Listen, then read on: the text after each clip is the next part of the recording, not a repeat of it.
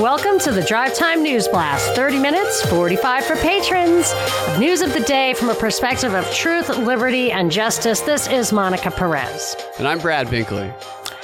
Our top story is that it is Share the Show Tuesday. And this is the day that we ask listeners, fans to send the episode to a friend or family member who you think is ready for some truth, who's questioning the propaganda, who wants to pull back the curtain, or maybe somebody who just cannot tolerate all the mainstream media agenda and spin and has stopped listening to the news, but has to be out there in the world, or has teenagers or people who are getting propagandized whom they have to deal with. We want those people back. We need to make sure that we are training our friends and family to look past the propaganda and then they can choose their ideology. They don't have to be left or right. They just, it's better if they know the truth. And that is why we're here and what we do.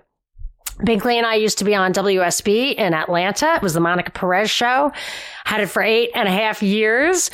We were politely escorted to the door after saying some stuff that may or may not have been the cause of that, but it certainly was too hot for the mainstream. So we brought our talents to podcasting, but still use that format where it's daily news. We get you the headlines. We try to do it, you know, more or less rapid fire. It's just us two though. So we really like it when you help us source some stories. You can go to the press pool uh, at thepropreport.com and let us know stories of the day that you're afraid we might miss or correct us if we get something wrong. But we are doing this because we are concerned that all the news these days has an agenda. We want to pull back the curtain, expose the facts behind the propaganda so you can make your own choices. So that's what it's all about. It is Share the Show Tuesday. Think of somebody right now you want to share the show with. And now on with the show.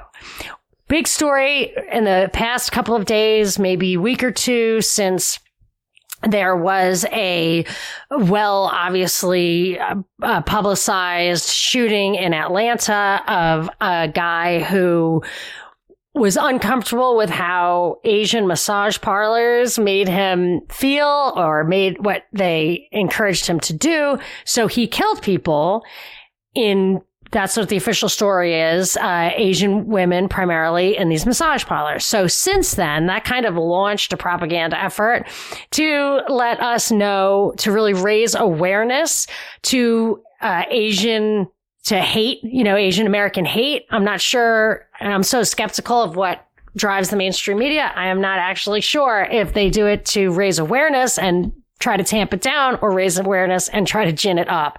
But there have been a lot of stories since then. There was one story I saw yesterday about an older Asian woman in San Francisco. Pictures looked like she was attacked by a white guy, but she beat him back and sent him to the hospital. Flip the script. And today we see a really, really fishy video out of New York of a black guy, uh, brutally attacking, uh, a woman who we are told is an older Asian woman. And, uh, uh, it was a very sketchy video. Binkley, did you see that video? Is that the one that was on a subway? No, that was a guy. Uh, I didn't. I didn't see that one. But uh, this one was on the street. You see, it's a, a lobby ca- camera, like, you know, surveillance camera in an apartment building or some kind of lobby. And you see perfect view of a woman walking outside, but there's a lot of lights. So you can't like really see what she looks like. She's walking outside. She kind of slows down and stops. She has her hands in her pockets and a guy walks up to her where later you see a picture, it's black guy, and he just starts punching her and kicking her.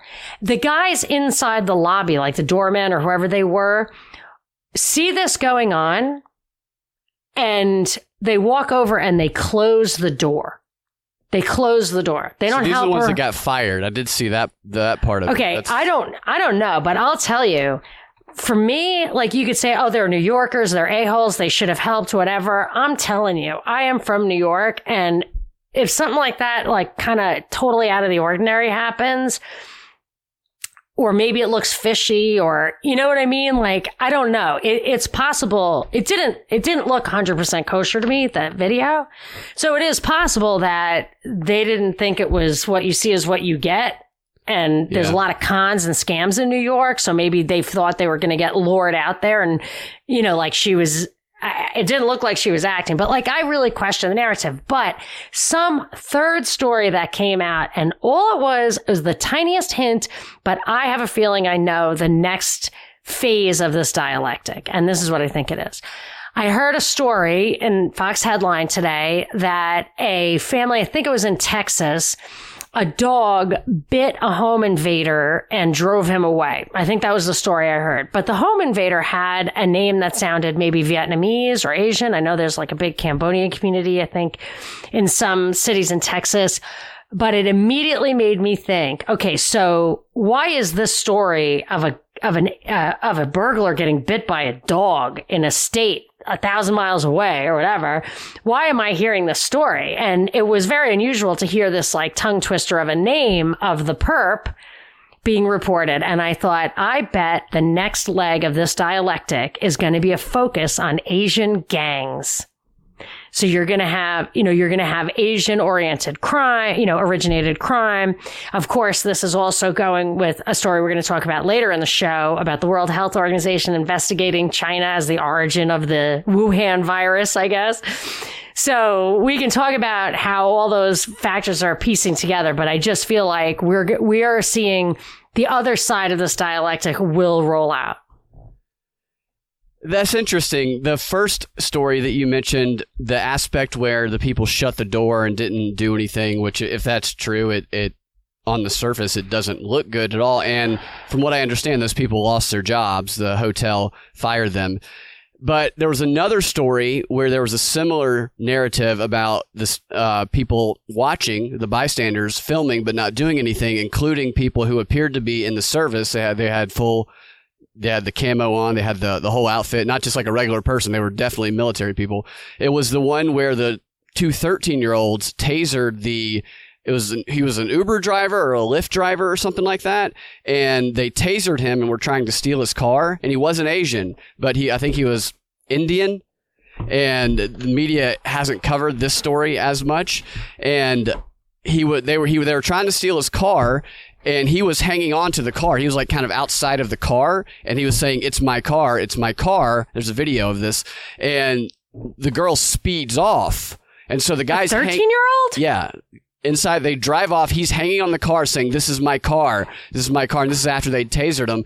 And she gets into an accident. You can see the, it's, it's from a distance. And again, it's hard to tell what's, what's really going on when you watch some of this stuff. But what you think you see when you watch it is it looks like the doors kind of part open and she hits something and it just kind of it, it, and the guy died. So oh, wow. they tasered him, took his car. He tried to hang on to the car. They, she sped off with him hanging on, and they got into an accident, and he died. And the car was flipped over, and you can see the person filming kind of following after, and you see the people who are in the service who have the full full camo on, kind of telling people to get away. There's gas leaking, and the two girls climb out of the car and are kind of scamper off. And then one of them comes back says, "My phone's in there. My phone's in there," which is terrible because the the story is that she just killed somebody after you know. It, it's a bad story that's not going to get covered. This is much. a new story. Just yeah, came this out. happened. I found out about it yesterday. I think it might have come out even before then, but it's not getting as much coverage as the other one because as we see the the Asian angle is getting more focus right now. But part of this story was look at the people standing there doing nothing which is also an angle in that story that you just brought. I'm wondering if this whole idea that you are supposed to and you're supposed to take action and do something trying to get on one hand they're trying to get people not to be vigilantes because of the laws in Georgia and what happened with with Arbery on the other hand it looks like there could be a, a kind of counter narrative you are supposed to step in and do something, but perhaps only in the context where the social justice aspect of it is the correct choice. Wow, this is nuts. Yeah, it says a 13 year old and a 15 year old killed the Uber Eats driver when they tried to Yeah, steal his that's it. car. This was in Virginia. And uh, do you think that it, I mean, normally I would think that something like this would only be kind of a setup if it, it was getting a lot of press. Now I'm reading it in a UK newspaper, so maybe it's it is like a, a something that was manufactured but for the foreign audience to talk about how awful we are, I don't know. Yeah, Um, uh, the how story bad on we treat immigrants. is terrible. Yeah, it's just yeah, yeah, no, it's it's absolutely awful. Um, they're showing the GoFundMe pictures here.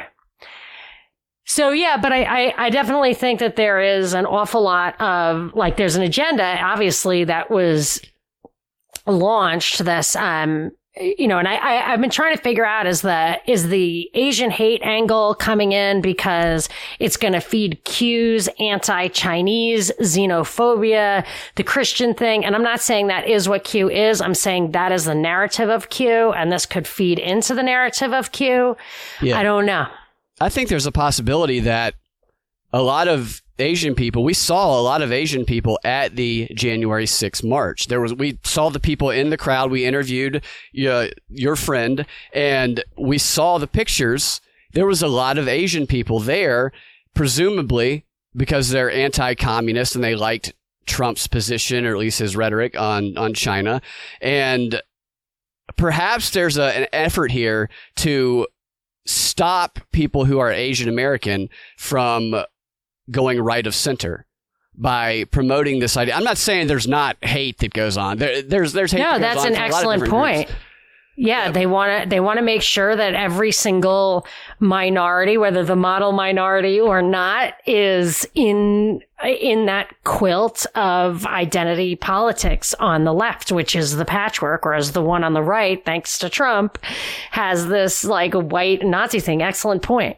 Yeah, they did have it on SNL. SNL just covered the gamut of every single hot topic propaganda talking point called for gun control. They had like three sketches about vaccines. One of them was a rap called Boomers Got the Vax. This whole celebrating having a party vaccine thing. It's, it's embarrassing to watch. It's not, there's no humor in it at all. It's pure propaganda. Kamala and her husband were, they glorified their relationship. They had one of the, the, I can't remember the name of the cast member, Maya something come back and play Kamala. And they, they perfectly played up the, he's a cuck and she is the dominant person in the relationship. It was just blatant. And they like that, right?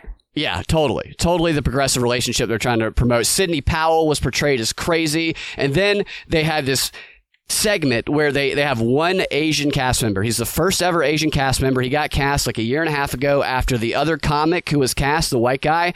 They unearthed, this is what they said, they unearthed racist comments that he made.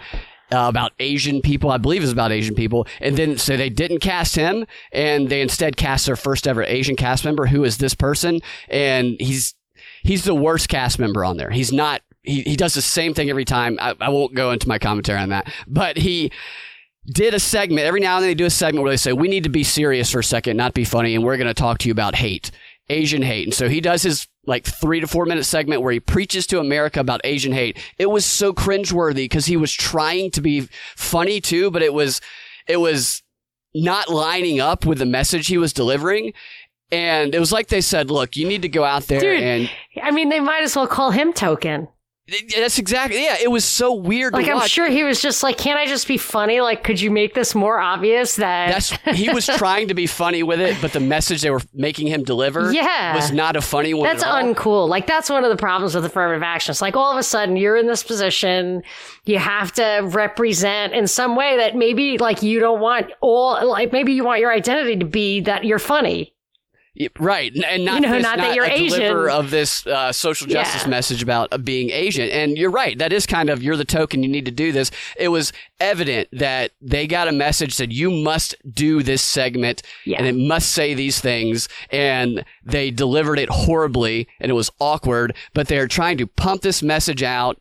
Asian hate, Asian hate, and it's come on. I, I noticed it subtly a few months ago, but it's come on fast lately. I'm telling you, I I wouldn't be surprised if 2 weeks from now you get uh, Asian gang thing You could be right about that. That's a good point. And Yeah. it, it, isn't there a lot of that in California?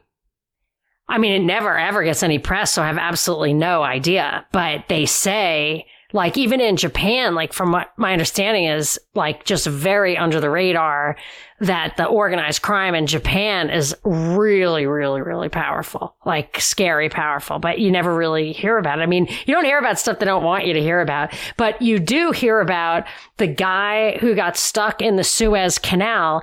This is a story that I almost would have believed, except for that Snopes said it was true. And now I'm really like, I'm not even sure it's possible. I wish I had an expert who could tell me about this. So the Suez Canal, there's this ship, like about as big as they get, the size of the Empire State Building laying down. It's full of containers. So many problems. So that this guy, um, the Wall Street Journal continues to report that it was a windstorm or a sandstorm or some odd thing that turned this thing completely sideways and blocked the entire canal. I don't think that things that important can happen that ridiculously.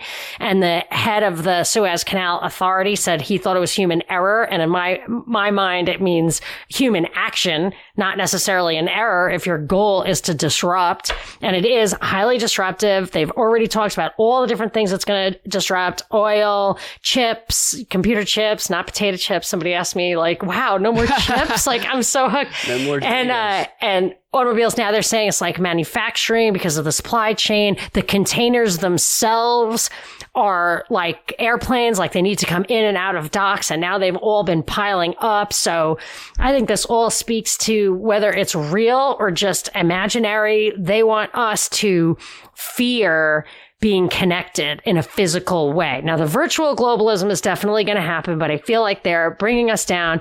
But the ridiculous thing that Snopes said was that the guy actually while he was waiting or in the ocean or whatever, he drew with this gigantic ship. Gigantic. He actually maneuvered it in such a way, kind of like an etch a sketch. He maneuvered, he drove this thing around to make the outline of a penis and testicles in his course record, right? Isn't that what the story was? It was something like that. Yeah. So he did this With after the before. before. Okay, can't have done so- it after. It only just got freed. So then, then and also, the ship got stuck. Right, and we wouldn't even be looking at that unless, like, I you for me to believe it, you would have to show me a stack of one thousand similar things. Like, it has to be just a thing they do because take hundred and thirty. It's got to be if it's as tall as the Empire State Building, that's ten times. That's ten feet times hundred. It's got to be thirteen hundred. It's I think it's thirteen hundred feet long to maneuver like that. I mean, I just, I find it very hard to believe, but whatever. And then finally to Yeah. get it out, they, they relied on this miraculous timing of a super moon that allowed this great tide to lift. And for me, these kind of stories, I don't believe them. I don't think that we're this vulnerable. And if, if they, if there were, if it actually did lift out because of the supermoon, I think they planned it around that or they planned it around the fact that the containers were empty or something. And I mean, there's just something fishy about the story, but it, it will serve a mm. couple of purposes, if even just to say, like the Atlantic called for, the UN needs to regulate shipping better through what's called the IMO, International Maritime Organization, which is a UN body, stuff like that. But this is just one of those things where it's going to have many different um, agenda items. And then like, uh, the one thing that I thought, another thing that was weird is that Al Sisi, the, our puppet in Egypt just spent billions of dollars redoing the canal. So, so to the extent that you could possibly even say that uh, mistakes like this are a function of bigger, newer ships and an older canal, even that doesn't hold water. Yeah. A couple interesting things there. If you just drew a giant penis in the water with a ship and then your ship gets stuck and shuts down all of the world economy, then even if that's not the cause, you're probably feeling like a bonehead. And secondly, this imagery of a ship the size of the Empire State Building toppled and stuck in the ocean. It's interesting to me. It's it's I'm picturing the building tipping over. I don't know if that's just me, just if they're describing it in that way, or if that's uh, trying to some sort of messaging to signal something else. I don't know. It's just weird for me to think of the Empire State Building floating in water. Yeah, it is kind of weird. Um, there are other uh, one other thing that I think is I've mentioned before is uh, there was a whole article in the Wall Street Journal today, right next to it, saying that this will contribute to rising cost of shipping, rising cost of manufacturing. I mean, a one-time event like this is not going to materially impact inflation. Yet I have read articles and references to this basically every day in the Wall Street Journal since it happened about how, I mean, inflation comes when you when you print trillions of dollars of money money, which is what our government is doing right now. Yes, yeah. there's going to be inflation, has nothing to do with this. It is called Evergreen too, right? Isn't that the name? Evergreen is the company. The ship is called the Ever Given. Okay. But yeah, that's another thing. Like I noticed two years ago, like there was a shipping company that bit, literally went bankrupt while there was a ship still in the ocean. And they were just like, we all quit. We're leaving. And they left the ship. And So there's something weird about shipping going on. I don't know. I'm sure the story will show itself over time, but I am highlighting a few things that we can see coming already. Yeah. So, but they, you know, um, there's also this whole side stream thing, like all this, uh, a lot of a lot of, you know, like, uh, hmm, let us, I want to hear about the Mike Lindell story. Is that a quickie? Yeah, fodder for the imagination, kind of. Uh, uh okay. Little, yeah, I just uh, feel like there's stuff that's not in the mainstream media, but that they want us to see, yeah. want us to see and hear. Yeah. And this guy and the whole like Trump is a second president kind of thing, I see that a lot. But it's it's what I uh think Truth Darboy used to call side stream he appeared on uh, Mike Lindell, the CEO of My Pillow. He appeared on Steve Bannon's podcast, which is called War Room Pandemic, which is uh, kind of he has interesting guests and sometimes some interesting information, but is overall kind of a ridiculous podcast, at least in the production of it. But on on Bannon's podcast, Mike Lindell said that the evidence that he's been gathering about election fraud since January 9th is going to be heard by the Supreme Court, and that by August Donald Trump will be back in office.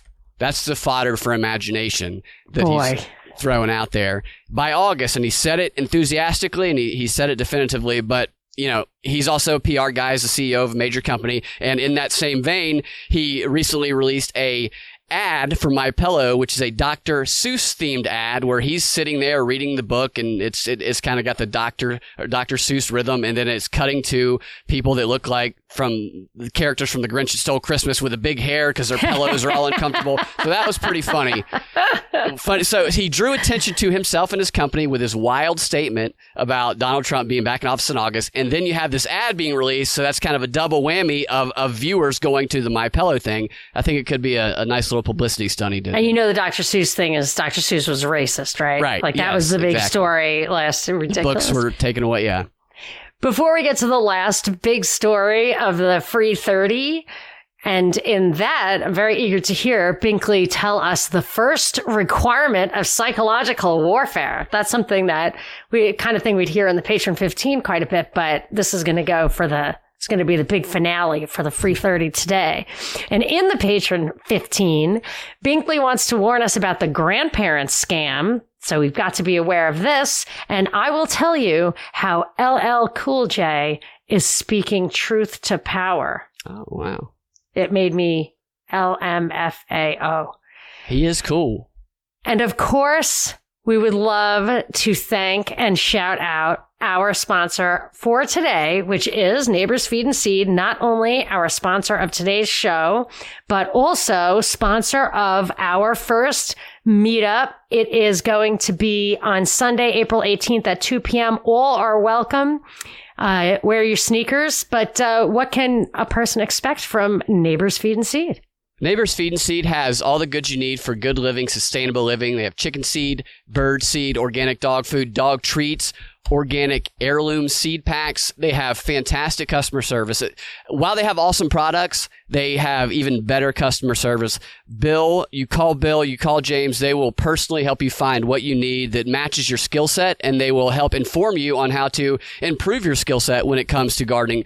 It's it's a great family atmosphere. You will love it. Give them a call, stop by the shop, and they got tons of new seeds in. And right now, they have a special offer for Propaganda Report listeners. You get 20% off the Neighbors organic and non-GMO seed pack grab bag. Just type in the coupon code prop report in all caps, no spaces when you check out and you'll get 20% off. And Bill says to email the store, call the store and he'll answer any questions you have anytime you need. Neighborsfeedandseed.com. Check them out. They're a fantastic company. We love it when you support our sponsors. That supports us. They support us. And we also love it when you, you support us. There are lots of ways to do that. You can get tons of extra content at patreon.com slash propaganda report and rokfin.com slash propaganda report. But if you want to help in other ways, you can't afford that or you don't need or want a, um, extra content, you can do more creative things. Today is Share the Show Tuesday. You can share the show with a specific person you think is ready for it, plus on all your social media. Also, you can stop right now and go to wherever you're listening to this and you leave a five star review. That is the number one way we move up on the podcasting platforms, people are beginning to tell us all the time how they discovered us because we were suggested by a search engine. And let me tell you, that is a far cry from us getting taken down time and time again. I'm sure we'll get taken down in the future, but we are right now in a place where we can get pushed up on those search engines and get some new people before they close us down and we have to go to the tunnels. But, uh, so please do that. Give us five star review. And also, uh, you know, there are some people who've done some really fun things and uh, creative ways of sharing. We absolutely love it when our listeners shout us out on other podcasts. We find that the podcasts that our listeners listen to are the same kind of podcasts that they're that the same audiences who would like our stuff. And we have a unique offering. We do not, we're not uh, primarily interviews. We're news of the day. So we don't compete with the other podcasts. It's a perfect compliment. So if you want to shout us out at a podcast, that would be awesome. And uh, with that, if you do join Patreon, you will not hear these promotions anymore. You will get 15 more minutes of content, but I think the promotions are nice. I really like to spread the word for our sponsors who really help us and keep us going and help us form these communities. Without further ado, let us get on with the last big story of the free 30.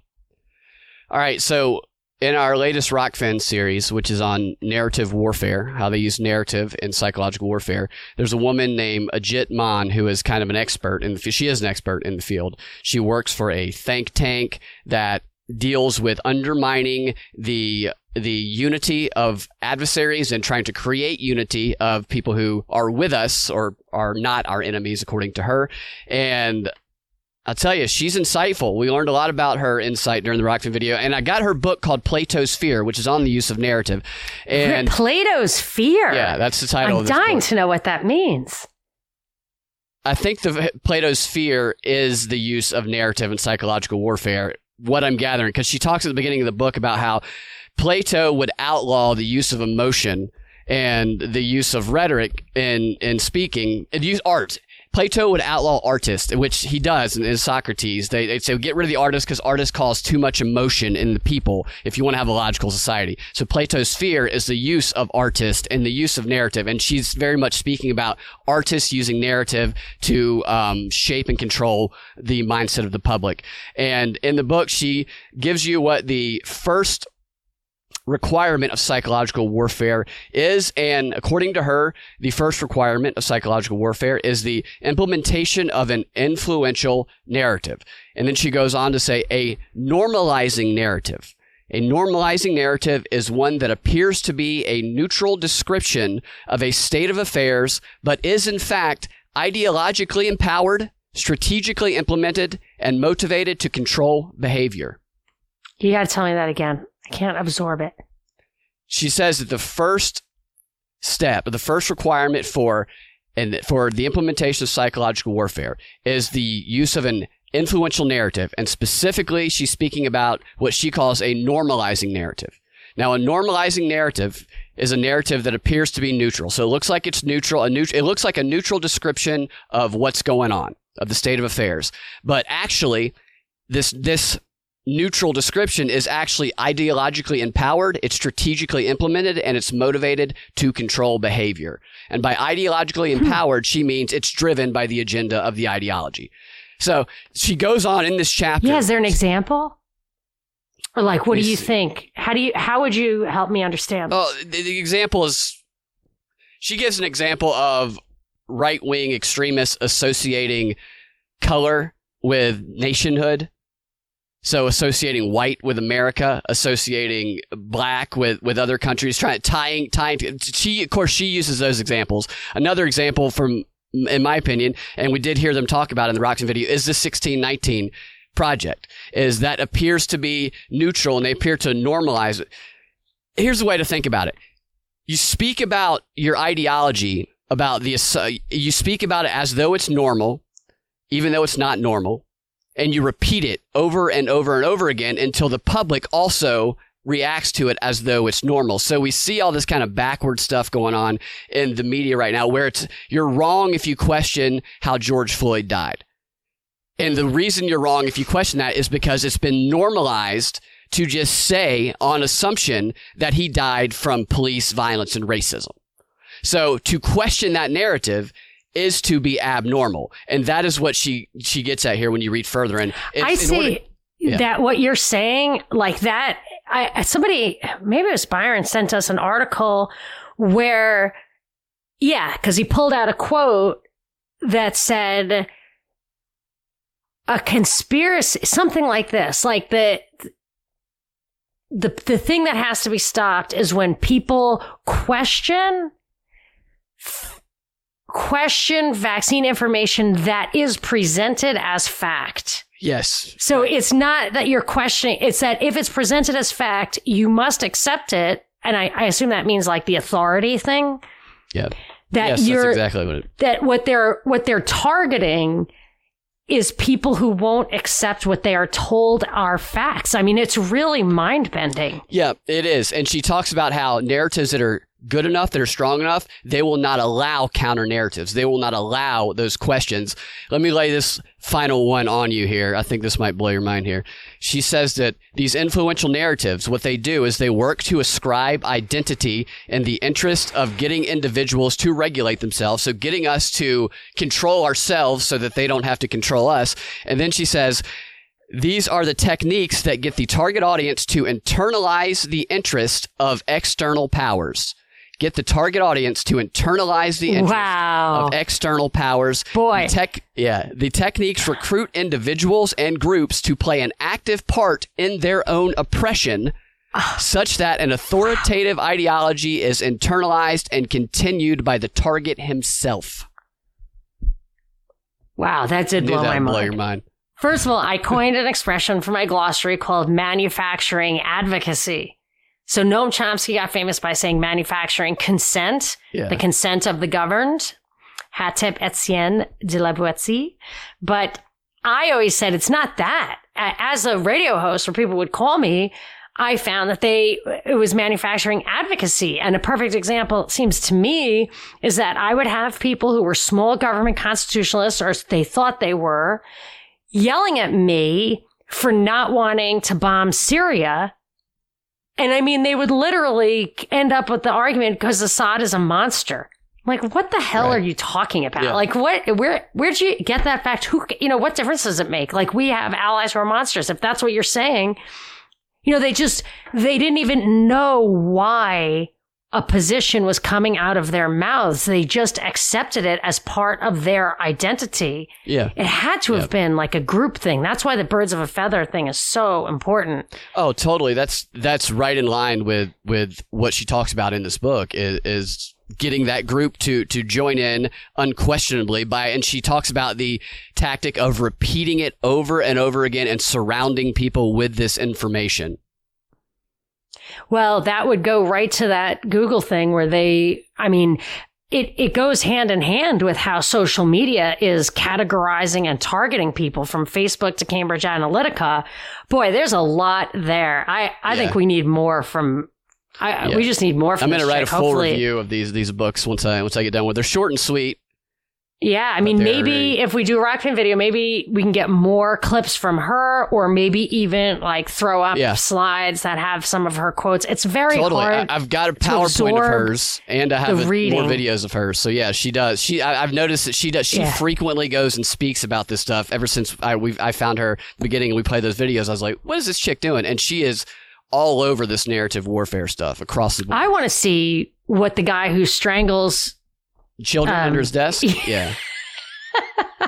In the video, the, the guy looks like he's got this look on his face, and you can only see the top half of his body. Right. It looks like he has his hand on a child's neck, and he's strangling a child. He's definitely time. not. There's no chance there's doing that, but it's like he looks calm in every way except for like a bulging neck vein. Right, You're just yeah, like, yeah. hmm. Little Like, something tense is going on. I'm really glad there's a screen between me and him.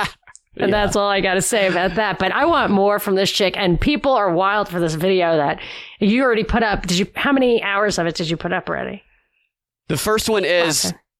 part one of the narrative warfare series is uh, two hours and fifteen minutes, maybe. Part Holy two is cow! And you put that up already, right? actually probably about closer to two hours. Yes, and part two All is fifty minutes. Part three will be coming on Thursday. Wow. All right. So yeah, by part three, like I was like dehydrated, and I like you know what I mean. Like you can just see. Um, but anyway, so yeah, if people want to go to rokfin.com slash propaganda report, they can find that. That was not a story to push the rockfin thing. It was just fascinating because this chick will It's- blow your mind. Yeah, and you see it everywhere when you. And she seems like a identified like, a like a nice lady. She does. She seems like She doesn't a nice seem lady. like a, a psycho or a bitch like a lot of them do. she seems nice in her presentation, but I bet behind closed doors as a boss, she is ruthless because the way that she casually talks about cr- causing war and, and stirring up nations and undermining an entire narrative Oh, so she's like- adversary. She's like the digital Machiavelli. Yeah, y- yeah. she's just like wants to the modern, really hyper futuristic That's a great Machiavelli. description. anyway, I um mind blown, as they say. So I want just a couple of quick shout outs till we move on to the patron 15. Chris, our later latest patron, thank you for joining. Thank you for your support. Hope you love the show. Hope you love the patron 15. We let our hair down a little bit. Um, I try to have some fun. So interested in your feedback. Andrew, uh, a longtime patron saint, gives a really nice shout out. A shout out to all the lovely homeschoolers. We actually did a Zoom party prompted by one of the Q&A questions from Andrew about how to view homeschooling versus social isolation, all that kind of stuff for his new baby and and the the propaganda report community uh, rallied to the call and he says he shouts out all the lovely homeschoolers, especially Jill in Arizona with her exuberance and awesome ideas, not to mention expertise and experience. Like I know that that she's going to I'm going to invite her on to do a live stream so that everyone gets the benefit of her wisdom there and experience. She totally set my mind at ease and fired me up to handle my daughter's education in-house. Best Zoom party yet. Thank you very much. And now on to the patron 15. All right. You guys can find your Drive Time News Blast every weekday afternoon at thepropreport.com or your favorite podcasting platform or the Propaganda Report podcast feed. If you want access to that extra content that we post every time we post a DNB, go to patreon.com slash propaganda report or go to rokfin.com slash propaganda report and subscribe. We will talk to y'all in the Patron 15 or tomorrow. Have a fantastic rest of your day.